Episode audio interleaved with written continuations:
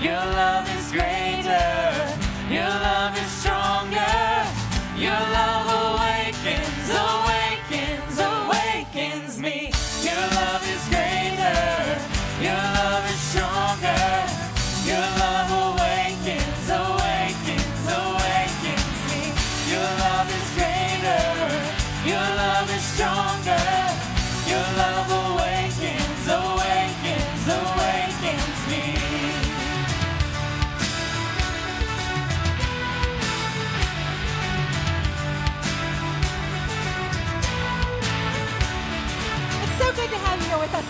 mentoring your neighbor, just greet each other as we're here today. Thanks for being with us.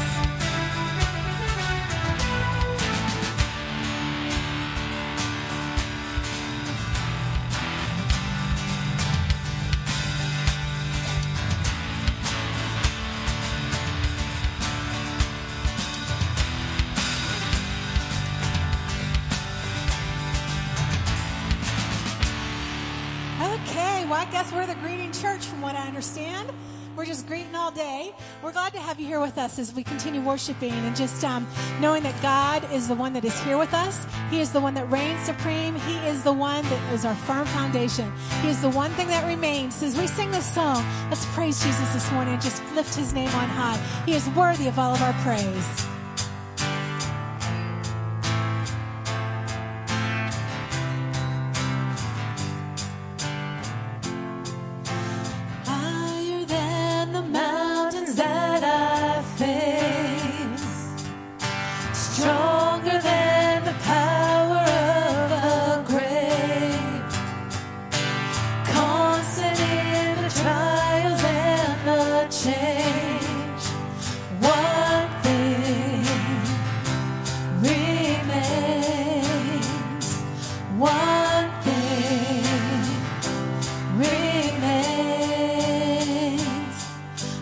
love never fails, it never gives up, it never runs out on me. Your love never fails, it never gives up, it never runs out on me. Your love never fails, it never gives up, it never runs out on me. Your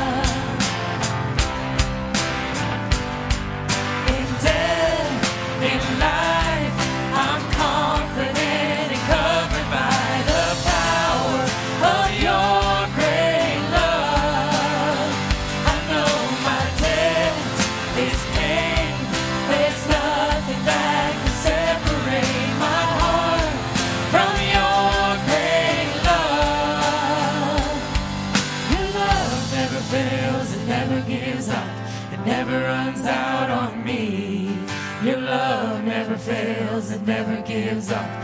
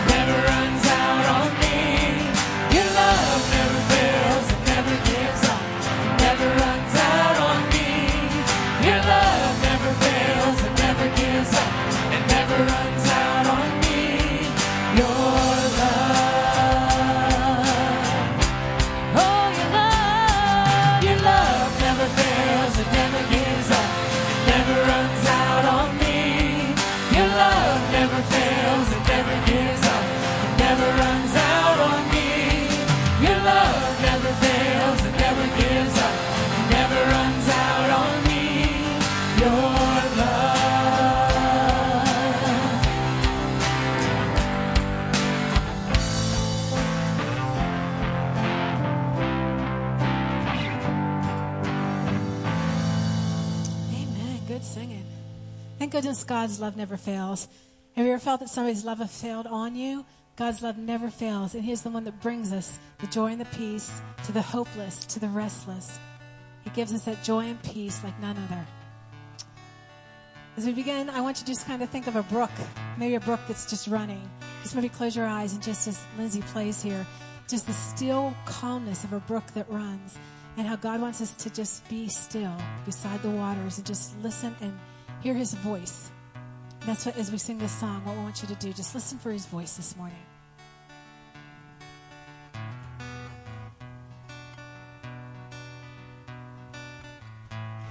Oh, you bring hope to the hopeless and light to those in the darkness and death to life. Now I'm alive. Oh, you give peace to the restless and joy to homes that are broken. I see you now. In you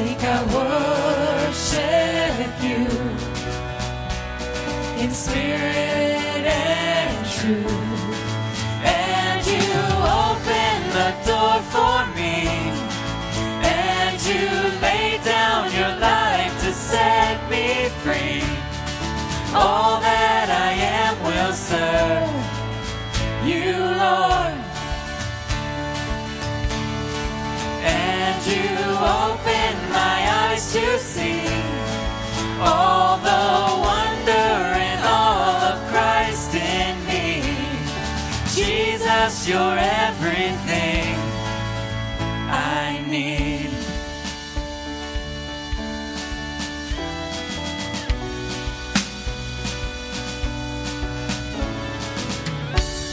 And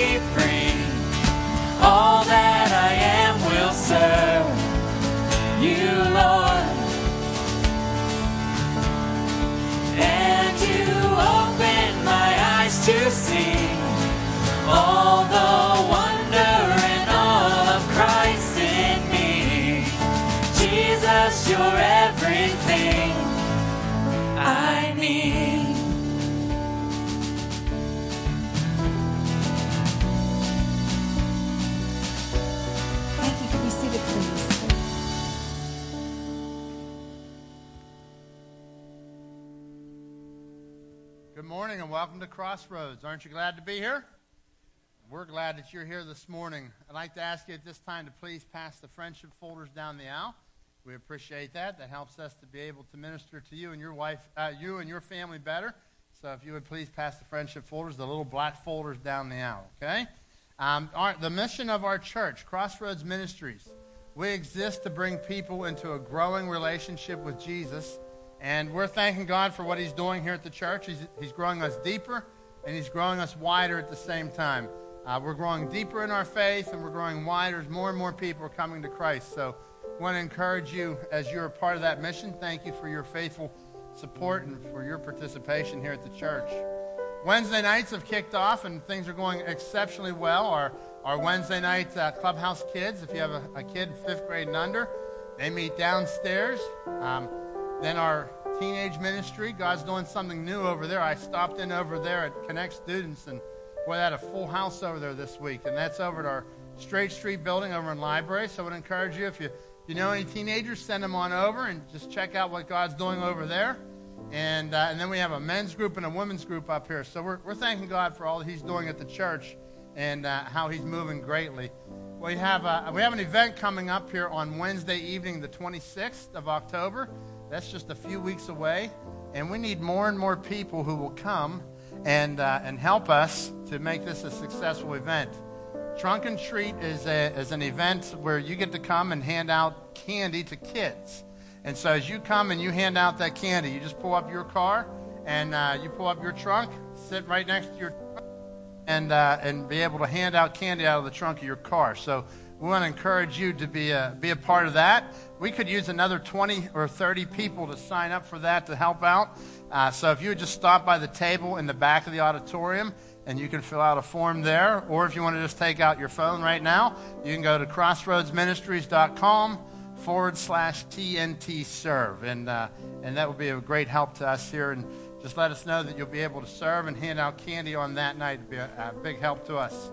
Then I want to encourage everybody to get in the game, okay? As, uh, we want everybody in our church to, to get in the game. Get off the bench and get in the game.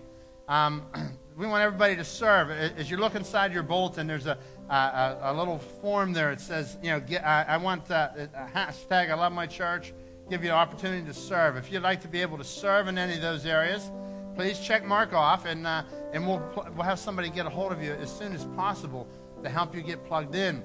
I want you to look up here on our stage this morning. Our drummer, maybe we got a little more light on that side, I don't know, but our drummer over here, this is Xavier. All right, now we want the no light. All right, Xavier Snyder, there we are. He's, he's in sixth grade filling in on the drums. Would you give him a hand? Man.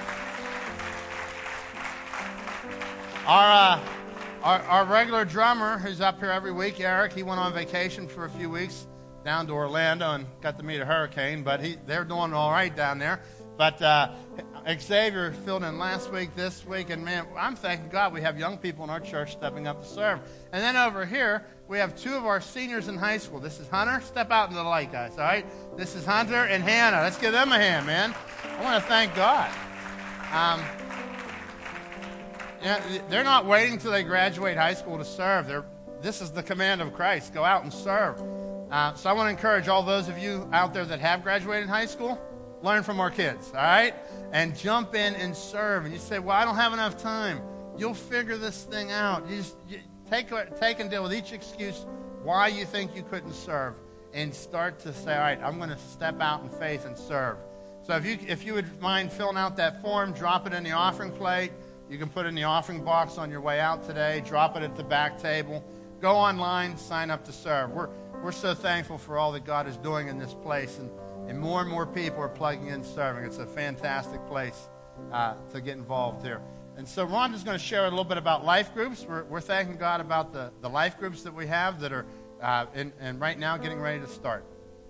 We are really excited about life groups. If you don't know what a life group is, it's a group, a small group of 5 to 12 people getting together and doing life together. We want you to be a part of that. There is a life group for every one of you in this church. And what it is, is sometimes I'm sure you come in and sit and you maybe just leave and you don't know anybody in the church or you just know a few couple and you're thinking, I'd like to know some more people that's maybe in my same life stage.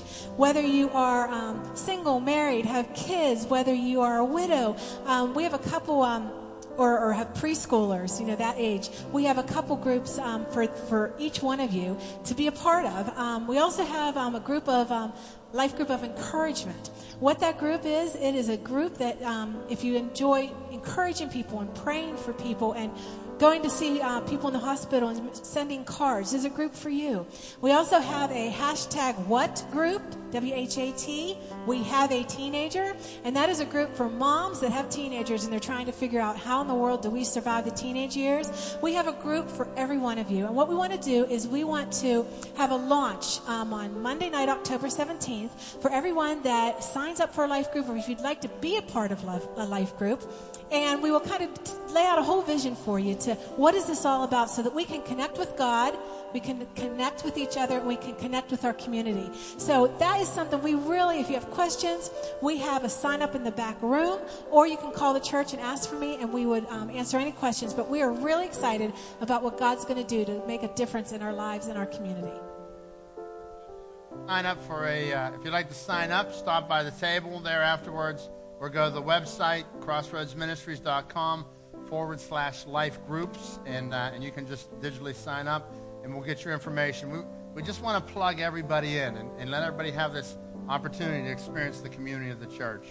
And then last but not least, I'm holding up a box. This is our shoe box, Operation Christmas Child.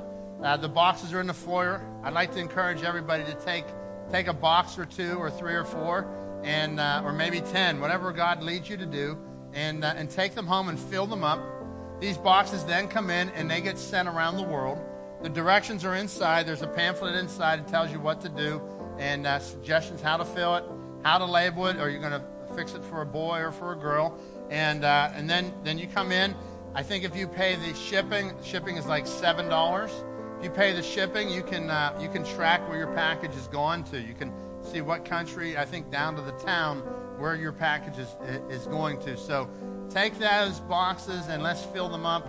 Last year, our church hand, uh, brought in over 400 boxes. Isn't that exciting?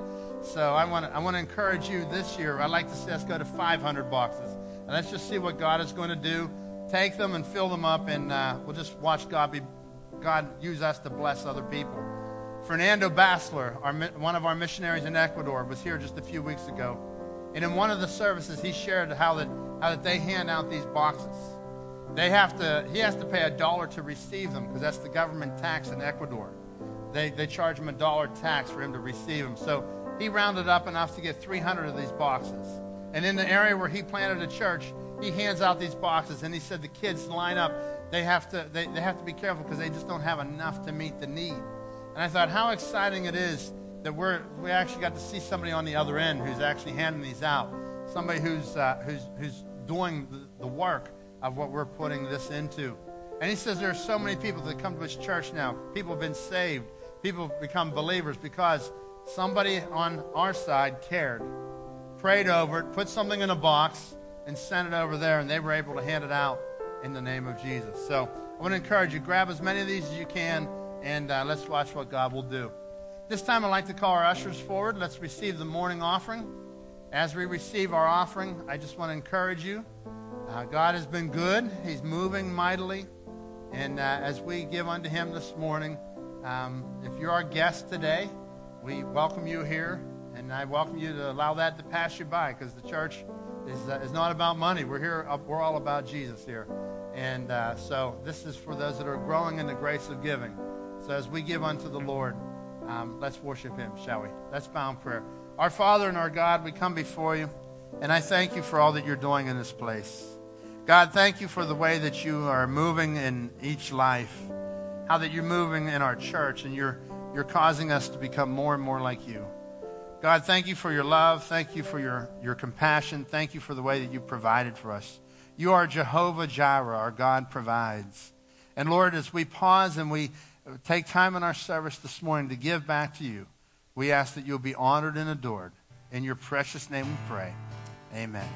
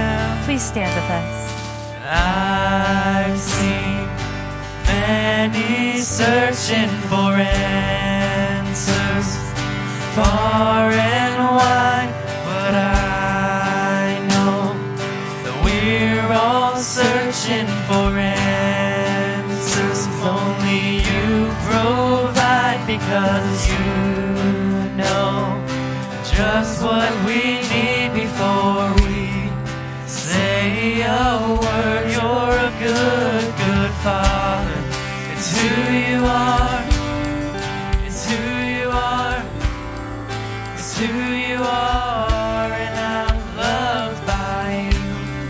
It's who I am. It's who I am. It's who I am.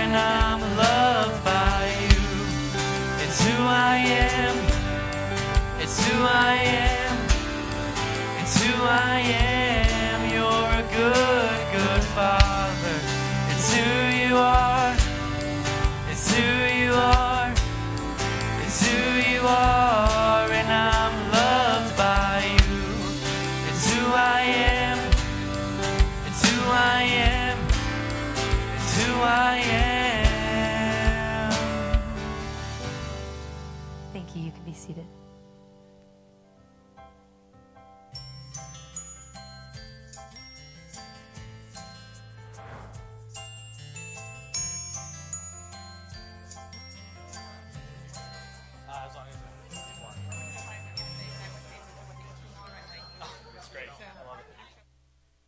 So we've been doing a series, hashtag I love my church, and uh, there's a few shirts left out there.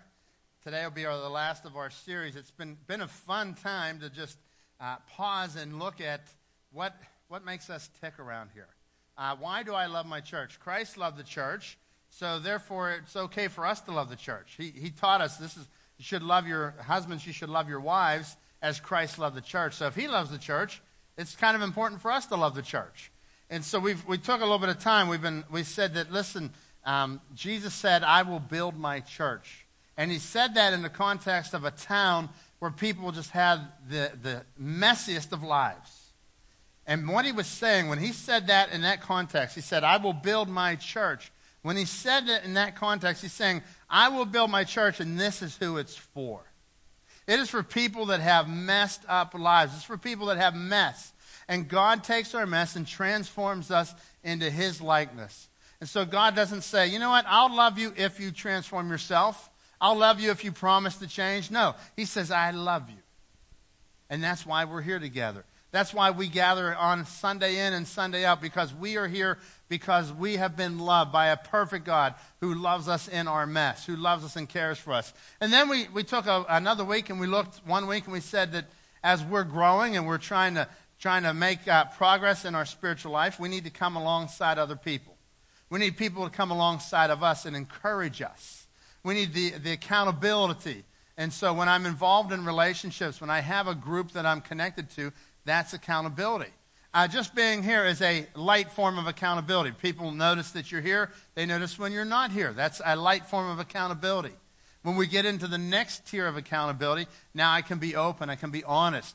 Things that I'm struggling with. You may struggle with doubt, you may struggle with many things. It's okay. We're, this is a place where you can talk about your doubt, you can talk about your struggle, you can be real. Because Jesus said, I love you in your real state. You don't have to perform for me to love you. And that, and that now is how we are to love each other in the body of Christ. That is how we're called that we would, would be caring and loving each other unconditionally. And I find that that's probably the biggest challenge, isn't it? Because sometimes we let each other down on our expectation of each other. Have you ever noticed that? Um, I can't even keep up with the expectations in my family, yet alone with the expectations of other people outside of my family. And so in, in the church, we have, we, we're growing and we're learning how to love and accept people. We don't pass judgment. We accept people for who they are, where they are at, with a mess, because that's how God accepted us. And we don't have to change the mess. God changes our mess. And the more you fall in love with God, the more He transforms us. Then last week, we talked about the, the fact that you, you're saved to serve. God has saved you from your sin, called you to be His masterpiece. He's working on you and He is transforming you into what He wants you to be, and He's called you to serve. He, he saved you unto good works. Good works don't get you into heaven, but He gave you, He saved you so that you could do the work that He's called you to do. And so today, I want to I want to share with you this that um, when that the the final thought that I want to share with you today is the reason I love my church is it's all about Jesus. This place up here is all about Jesus. That's why we're here because everything that we do is all about Jesus. You know, we sing a few songs every Sunday morning. The purpose of those few songs is not, uh, is not to just pass some time, but it's to lift up Jesus. It's not to give you time to get into the, uh, in from the parking lot. It's to lift up Jesus. That's what, what we're trying to do in this place. Everything we do here is about Jesus. Um, when somebody says hi to you on the parking lot and greets you and, and gives you a, a warm, friendly handshake, welcoming you, Somebody welcomes your child into their room downstairs. Somebody welcomes you into the foyer. Everything that we're doing here, we're trying to lift Jesus up. So he has given us, and we're excited about lifting him up because we're thrilled to be his child. We're thrilled to be in his family, part of his kingdom. And so he's called us to be out there and to be serving, to, uh, to make a difference. Luke 19.10 gives us the heartbeat of Jesus. Luke 19.10 says, For the Son of Man has come to seek and to save that which was lost. This was the mission of Jesus. That's why he came. He came to seek and to save. He came to look for, to find people, and bring them unto himself, those which are lost. That includes me. That includes you. When he's talking about lost, we're lost in our sin. Turn the lights off and try to navigate without seeing. You're lost. You can't find your way. And that's what God says in our sin, without Christ, because He's the light, He's the light of the world. When He comes into our life, He turns on the light, and we can now see. We can see clear. We can watch Him working in our life. Uh, so, so the mission of the church, the very DNA of why Jesus is, what, what He left us to do, He didn't leave us just to come up and have this holy huddle on the hill. He didn't have us come up and say, okay, now this is where all, all the people who are followers and nobody else gets together. No, he brought us together with a mission, and he says, This is my movement, my church, my called out movement, and he's brought us with a mission to seek and to save those who are lost. It was the very last words that Jesus said before he ascended into heaven was to go and make disciples. Now, this morning, if you have your Bibles, I'd like to ask you to turn to John chapter 1. verse 35 is where we're going to begin reading. John 1:35. And we're going to look here at a, an exciting story that will encourage you this morning uh, along, the, along the DNA that God left us with. Jesus left us with his DNA. It's, it's inbred into us that people who have a relationship with Jesus help other people find a relationship with Jesus. You've been found by God. He's going to use you to help other people find God. Uh, John 135. The following day, John was again standing with two of his disciples. As Jesus walked by, John looked at him and declared, Look, there is the Lamb of God. Now, let me share with you a little bit what's happening here. There's two Johns here. You see John, it says John 135. That's the guy who wrote the book. His name was John. He was an eyewitness of Jesus' life. He was there uh, through, through all of his public ministry. And, and what we see of John, the book of John, is his eyewitness account.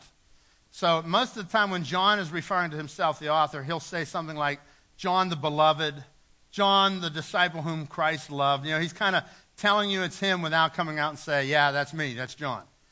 But here he says the following day, John, so this is a different John. This is John the Baptist. John the Baptist was a cousin of Jesus. So you had Jesus and John the Baptist. If you go into Matthew chapter 1, you can read about how that, uh, how that Jesus, the timing of Jesus' birth and the timing of his cousin John, John the Baptist as we know him. And John was known as John the Baptist because he, he was baptizing people. He preached a message of repentance. He said, Turn from your sins and turn to God. Turn from the law and turn to God. He was trying to get people to have a new beginning, a new beginning in God.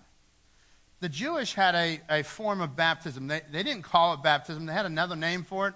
But uh, in, in the Jewish culture, they would, they would baptize people, this ritual, and it symbolized a new beginning. But when Jesus came, th- what we do for baptism today is not just a new beginning. It is indeed a new beginning, but it, it's an outward sign of an inward decision.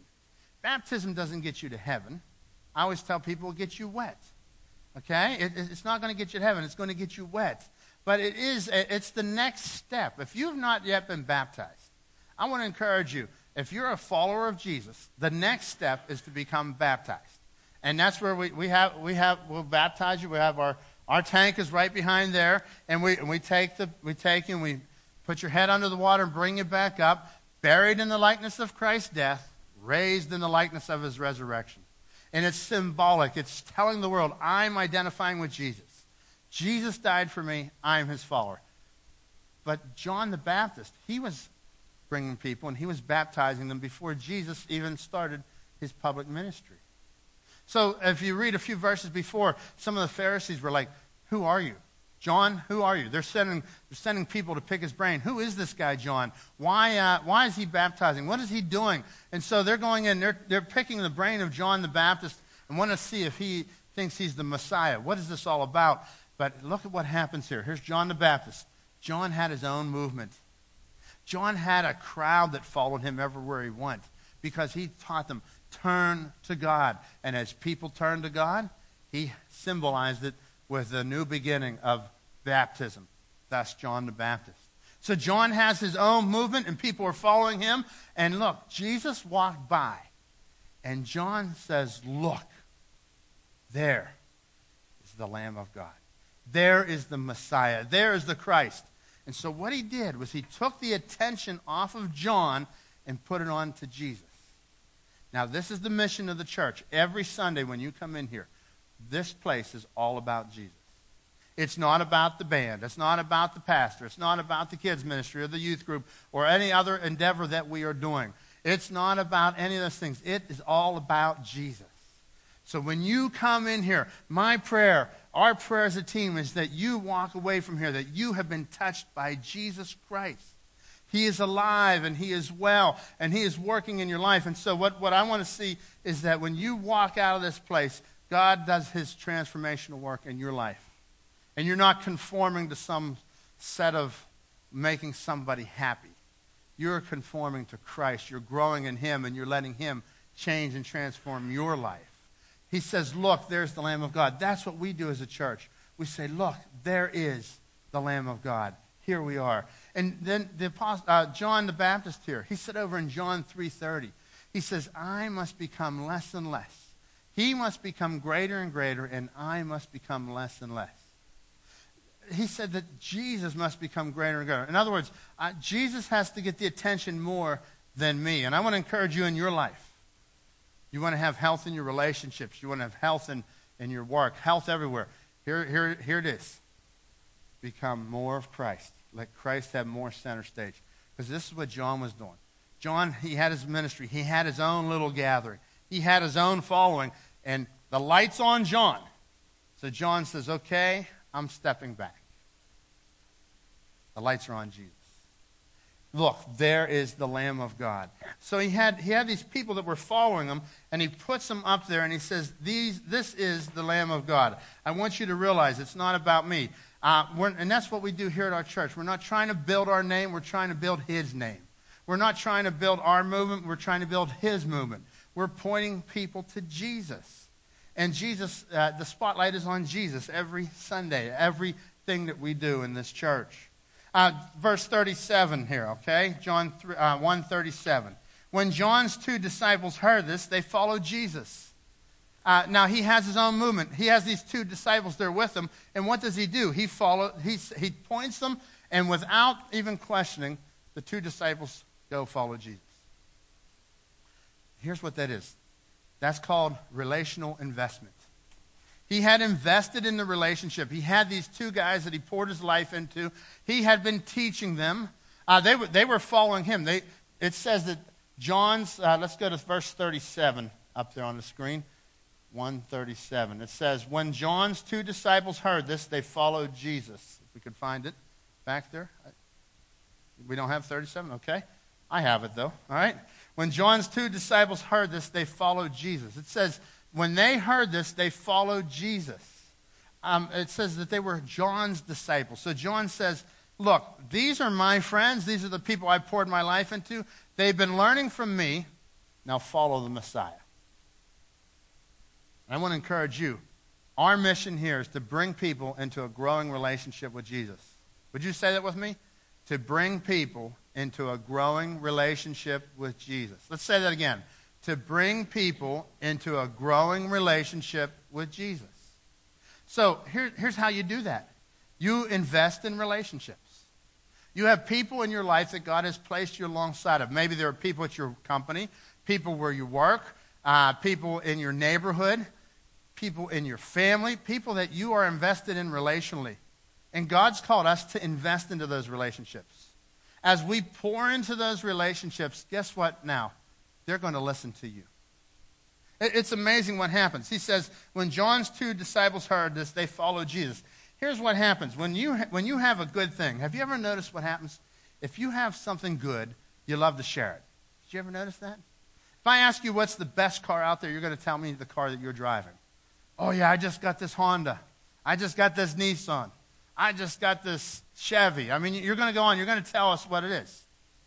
Over the summer here, I found a, uh, found some of the best food I ever found in my life. It was incredible. It was uh, Hogfathers. Anybody ever heard of Hogfathers? Okay. Raise your hand, all right? Maybe three of you. Okay, all right. A few honest people out there, all right? I, I was at an event, and they had it, their meal was catered by Hogfathers. It was pulled pork. I come home, I told my wife, I said, that is the best pulled pork sandwich I ever had in my life. And she's like rolling her eyes, you know, give me that whole deal. I said, you, we have got to go to Hogfathers. So week later, what I do, I take her and I drag her out. I find Hogfathers in Washington. You drive by Hogfathers in Washington, and I pull in and she goes, Ew, we're going to eat here? I said, Yeah, and you're going to love it. You are going to love it. So I went in there, and I'll tell you what, I'll never forget. We're sitting there, and it's, it's not far from where her parents live, where she grew up, and we're, uh, we're eating this Hogfathers, you know, and I'm like, This is the best beef brisket sandwich I've ever had in my life. I mean, it was like mouth watering. I was like, I never had beef brisket before. I didn't even know what it was. All I knew was this is incredible. So guess what? We left and we're on the way home. We call her family. She calls her mom and dad. So the in-laws. A week later, we go out and we go to Hogfathers with the in-laws. And I'm telling you, we're sitting there. I'm having beef brisket. They're all having pulled pork. My father-in-law, he's got this beef brisket, and he is just smiling from ear to ear. I'd never seen him so happy in all my life.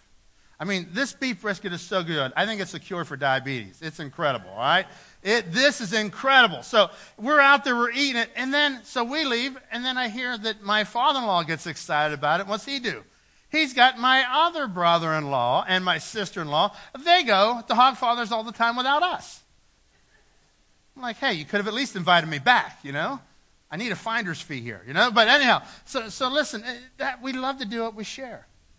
That's what we do with whenever we bring people to Christ. We go out and we share. Uh, th- th- that's what happens. We go out and we share with them about the good news. We tell them how good this is. This is a th- this is I invest in the relationship, and then whenever I whenever I tell my friends something, they're going to believe me because I'm real. And your friends will believe you because you're real. See, my father-in-law believed hog fathers because I tasted hog fathers And he knows I'm a fine connoisseur of food. Now, he's referring other people. Your friends will follow Jesus because you said, Look, there's the Messiah. They will follow Jesus because you're real and you care for them. You don't have to preach to them, you have to be with them. You have to care for them. You have to love them. You have to build relationships. You don't pass judgment on anybody because God's not passing judgment on us. He loves you unconditionally for who you are. And so John points them to the Messiah, and they immediately go and they follow. And look what happens next. When John's two disciples heard this, they followed Jesus. Verse 38 Jesus looked around and saw them following. What do you want? He asked them. They replied, Rabbi, which means teacher, where are you staying? What do you want? Uh, it's very interesting. They, they come and they get so close to them. Rabbis were known. Uh, a rabbi would, would be teaching all the time, and they were known to have their understudies with them. Their little group, their little followers would always be with them. And there was a little sta- saying that, the, that, they, that they had in a Jewish faith uh, that if you were at part, how close you were to the rabbi, you got covered in the dust of the rabbi. All right, so when you got covered in the dust of the rabbi, that means these, these little followers, they were right there. They wanted to hear right exactly what's saying. And whenever the, whenever the rabbi would put his foot down and boom, a plume of smoke would come out, the dust would come up and cover them. That's what they were saying, that they were that close. Jesus looked around, and there they are. They're right there. They want to know what he's all about. They said, Follow Jesus. And that, that's what we're all about. We're pointing you to Jesus. I want you to be close to Jesus. I want you to be in his dust. But these guys are right there, and Jesus says, What do you want? One author says this that Jesus was re- willing and ready to hear and answer what they needed. And in your life, Jesus is there. He's waiting and he's willing. He wants to hear what you need. He's not necessarily saying you got to come and, and you have to check off some list. He's saying, no, what is it? What's going on in your life? What do you need? What are you looking for? What are you seeking? And when you come to him like that, and you just tell Jesus, look, this is what I'm seeking. You know, many people, the first time they start following Christ, they're not even seeking him. They're seeking, I have a pain in my life. I need this pain fixed. I need I need loneliness cured. I need, and, and God says that we can talk to them about that. For many, that's the beginning of their relationship with God. And so, what we have to do is we have to come before Him and we have to understand He is asking your friend, He's asking you, what do you need? And He asked them, uh, He asked them, then He replies, Rabbi. Uh, then they replied, the, the two followers, these two new followers, they replied, Rabbi, where are you staying? Didn't your mother always tell you, don't answer a question with a question, you know? Uh, so he answers, these two guys answer Jesus' question with a question. Where are you staying? In other words, you're saying, we want to know what makes you tick. We want to be there. We want to know everything like any typical rabbi would, we, like any followers of a typical rabbi. They want to know what, what is it that, uh, what more wisdom will he, will he be able to, to give them? Verse 39. Come and see, he said. It was about four o'clock in the afternoon when they went with him to the place where he was staying, and they remained with him the rest of the day. Uh, he says, Come and see. He says, he says, I have nothing to hide. Come and see what, where I am staying. Come and hang out with me. And you know what? Those, those disciples, these new followers of Jesus, they were there and, and they were expecting to have another lesson, to have some really good teaching. But Jesus took it a step beyond really good teaching, and he gave them a relationship. You see, four, four o'clock in the afternoon, the teaching hours were done. Four o'clock in the afternoon, he says, Sure, come on over. It would be like me saying to you, Sure, come on, stop by my house. We're having pulled pork tonight. Hogfathers. Stop by our house. Stop on over and spend the evening with us. We'll have coffee and we'll sit around the fire in the backyard. We'll just hang out and be together. And so what he did was he invited them to a relationship with Jesus. Come and see. Come and see what I'm really all about. And that's what God's called us to do.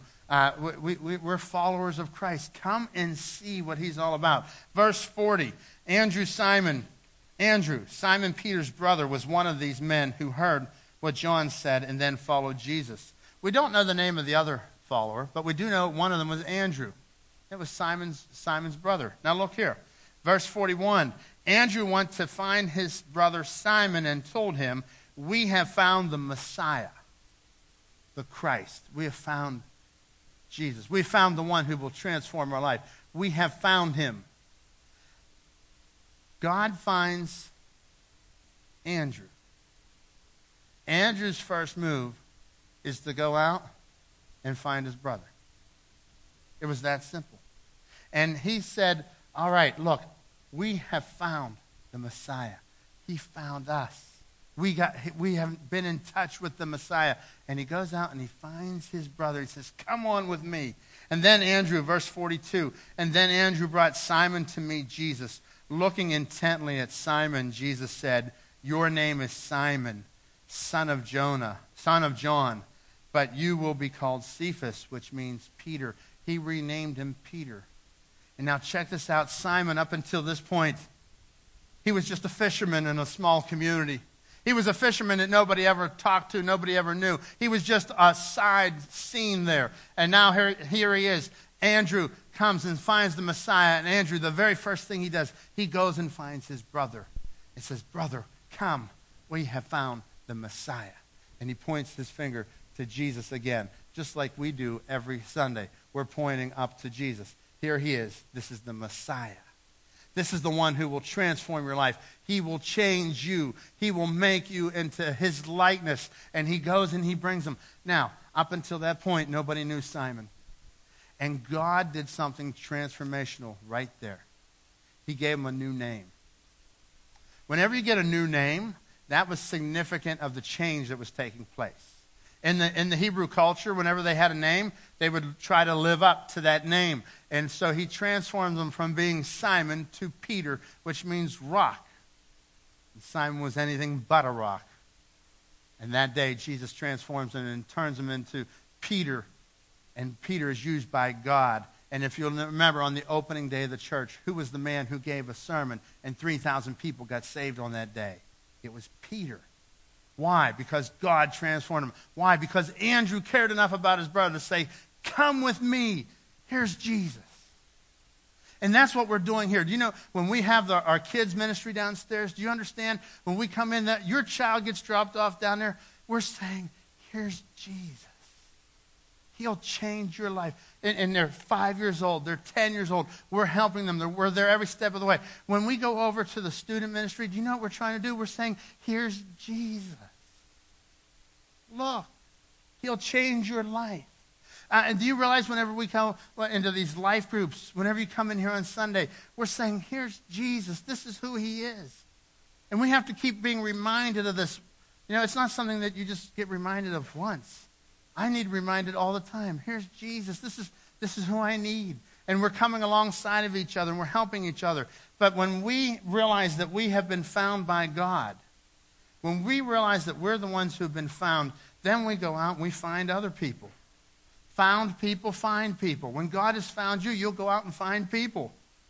Andrew brought Simon to meet Jesus. Listen, that's all you do is you bring them to meet Jesus. It's like the beef brisket sandwich. You go out and say, man, I had the best tasting sandwich. And then all of a sudden, I got all kind of people going to get that sandwich. And when you do that about God, all of a sudden, you start to fill rows in church. You start to get excited because it's no longer about what you're getting out of church. It's about who we're bringing to Christ. You see the difference? When I, when I look at what I'm getting only, that's, that's phase one. The next phase is okay, what? This is Jesus. I got the point, my friend. My friend needs Jesus. My friend, uh, listen, I don't know how to tell you. I can't explain all, but I'm telling you, come and hang out with Jesus because he will transform your life. Come and check out this church we're going to. Up on a hill. They're nice people. They talk about sandwiches all the time. They're good people. Just come and hang out with us and see. You might like the band. They're pretty cool. Uh, we're having fun up there. And watch what God will do. Now, let, let me show you a little, a couple thoughts here. A couple thoughts here as we, as we close today. Number one is to love people where you live. I want to encourage you to love people where you live. You see, whenever they came up to Jesus, he says, What do you want? And they said, Where are you staying? And Jesus says, Come on in. And I want to encourage you. Some of you are involved in, in, uh, in your kids' programs at school. You're in the PTA, you're in the basketball clubs, the soccer clubs. I want to encourage you, stay involved out there and love people where you're at. Because God has a mission field right there, and He wants you to pour into those people. He wants you to care for them. He wants you to love them. He wants you to pray for them. When I first started coaching softball, when my, when my daughters were just eight, eight and under, I think Chris was like six years old, I started my career as a softball coach, right? Uh, I'll never forget, I started praying for a man, and he's in our church this morning, Rich Tomoski. His daughter was on my team. And I took Rich and I started praying over him. I had, and I wasn't, I'll tell you what, I wasn't even super spiritual.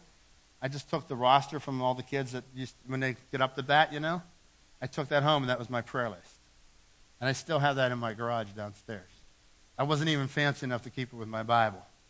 I just prayed over it. And Rich Tomoski is one of those people that's in the church now, and I'm excited about that. He's, he's been here for off and on for years, and God's working in his life. But that's when we first became friends. At least that's what I thought it was, right? All right? That's when we first became friends. And, and listen, God did a transformation. So when Rich had some things in his life, I said, Look, there's Jesus. And he got Jesus, and God transformed his life. God wants to use you out there. Maybe there's people in your area of life. Maybe it's somebody in the cubicle next to you at work. And then you start to invite them, okay? Love people where you're at. And then we start to invite people and we bring them to Christ. Invite them to Jesus. Faith finds friends and family. It always comes, you know, faith will find friends and family first. When you're thinking about, uh, about your faith and how it grows, you immediately go to those that you love the most. You want them first to have it. But there's one problem with that those people who know you the most, they really know you the most. They know all your mistakes. They know whenever you said things you shouldn't say. They know the problems that you struggle with. And if some of your family is saying to you, well, hey, listen, uh, how, how, how can you call yourself a Christian? You have these problems. You say, listen, come on up to my church. We're all people with messes. Yeah, I own it. Own up to it. Yeah, listen, I'm struggling in that area. I have problem with my mouth. I say things I shouldn't say. I have problem in this area. I, am really struggling there. But I want you to come up, with us, come up with us because we're worshiping a perfect God. And I'll show you a whole room full of unperfect people, people that have problems, that are loved by this unconditional God. So that's how we deal with that. Faith finds friends and family. Uh, believe on the Lord Jesus Christ, and you will be saved and your house. Acts 16:31. Uh, then the next thought this morning is uh, not only does faith find friends and family, but uh, bring others where you belong. Tell what you know. Tell what you know. It's that simple. Go and tell what you know. Go and say, hey, listen, come on up. This is, this is, this is my church. This is what God's doing up here. I, Jesus did something in my life. You can't even explain it. Just tell what you know. Do you realize when you tell what you know, you can't screw it up? You cannot mess it up. Too many people for so long have said, I'm afraid to, do, I'm afraid to do this because I'm afraid I'll mess it up. I won't do it right. Let me share something with you. I'm afraid every Sunday. I sit down here and I do my thing, and I get all these thoughts in my head why I couldn't do this this morning. And before I get up there, I deal with that every Sunday. And every time I go to share out in the community, I have this little bit of fear. I get this thing in my stomach that starts going crazy on me. And guess what? God works. And, and so I don't let that stop me. I say, okay, all right, we're going to take the next step. I want to encourage you don't be afraid of this because you cannot mess this up. Would you say that with me? I cannot mess this up. I cannot mess this up. Uh, You're telling your story. It's like me, you know. Uh, Could, could I know more about Hogfather's sandwich? Could I tell you about how they cook it? Could I tell you about how mouth-watering it is and, and whole grain buns and gluten-free buns? I could probably get into all that, couldn't I? But I'm telling you, they got the best sandwich in the world. Or at least in Washington, right? But I'm telling you this. When you're pointing people to Jesus, all you got to say is, look, I can't explain this whole thing, but you're going to love it. You are going to love it. I want you to come sit with me. I'll be, be my guest. I'll sit in the service. What, what time is best for you? 9.30, 11, Saturday? What time is best for you? Uh, they're starting a new series next week. It's on, on how to be successful. That's what we're going to talk about next week. We're going to start talking about, about true success. And, I, and you, know, you can bring a friend and say, hey, come with me. They're learning about how to be successful. You want to be successful? Invite somebody. Um, and listen, it's only in your head. So many times those fear are only in our head. Andrew brought Simon, and Jesus changed him to Peter. Don't let that fear stop. Listen, there are Simons all around you. Every one of us have Simons. They're everywhere. They're people that God's placed us by, and God's placed you there to say, hey, here's the Messiah. That's it. You bring them to Christ. It says that he found him and he brought him to Christ. You can't transform somebody's life. That's the power of God. And we take them and we bring them over to Jesus. And that is just so powerful.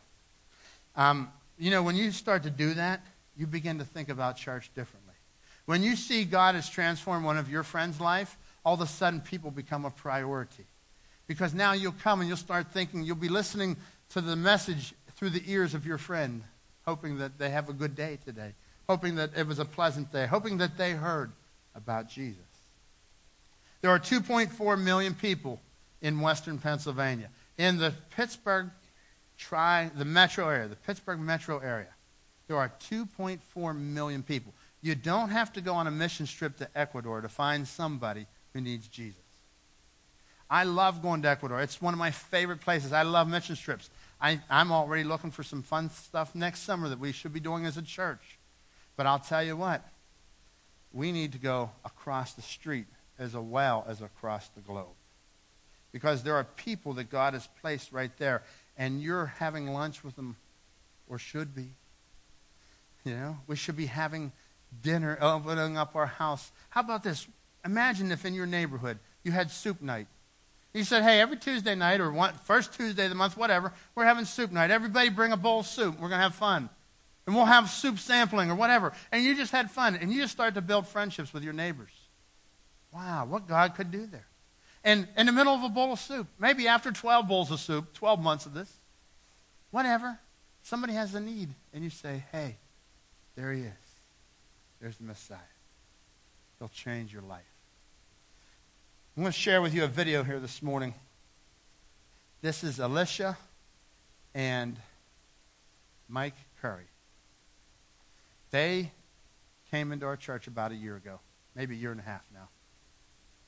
And I want you to hear their story.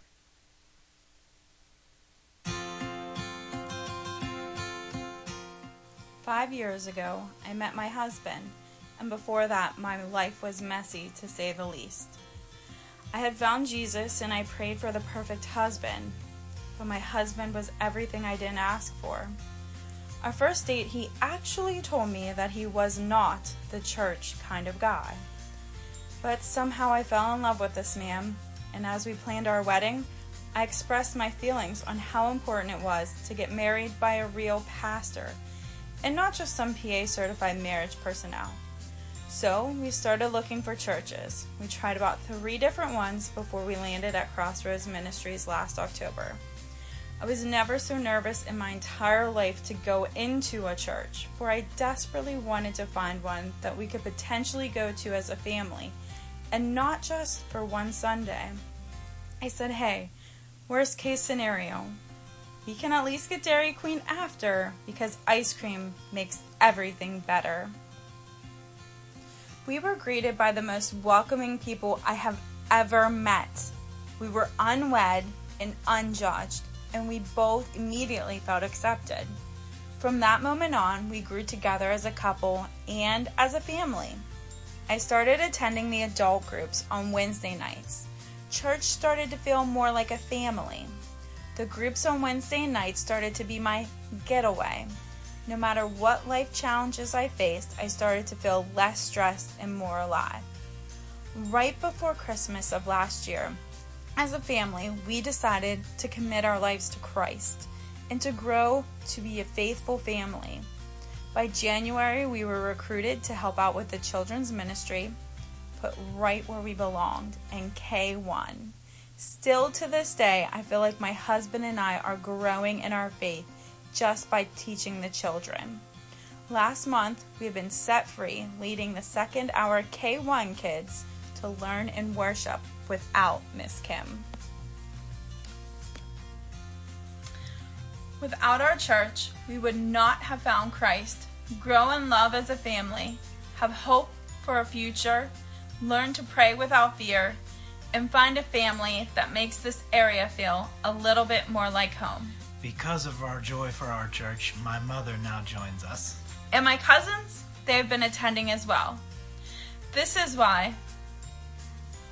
Hashtag I love my church. It has helped our faith and our family grow. It is simply a little blessing in disguise on top of a hill. By the Dairy Queen. By the Dairy Queen. Church has never been a priority, and now we go to first service to learn and second service to serve. What a huge impact a small, like minded community can have on one tiny little family. Cut!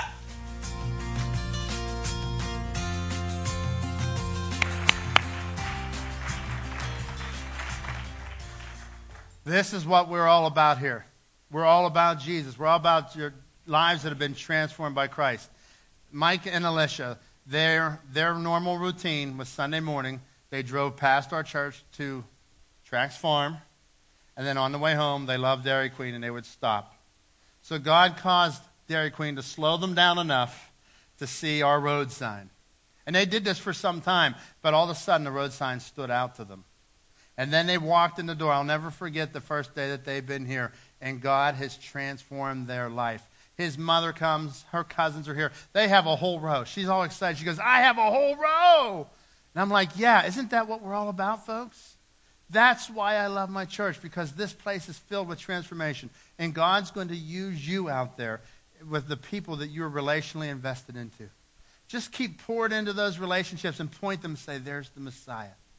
Three out of four of the people that you meet at Starbucks, Giant Eagle, Target, all those places, three out of four of those people that you meet don't have a relationship with Jesus.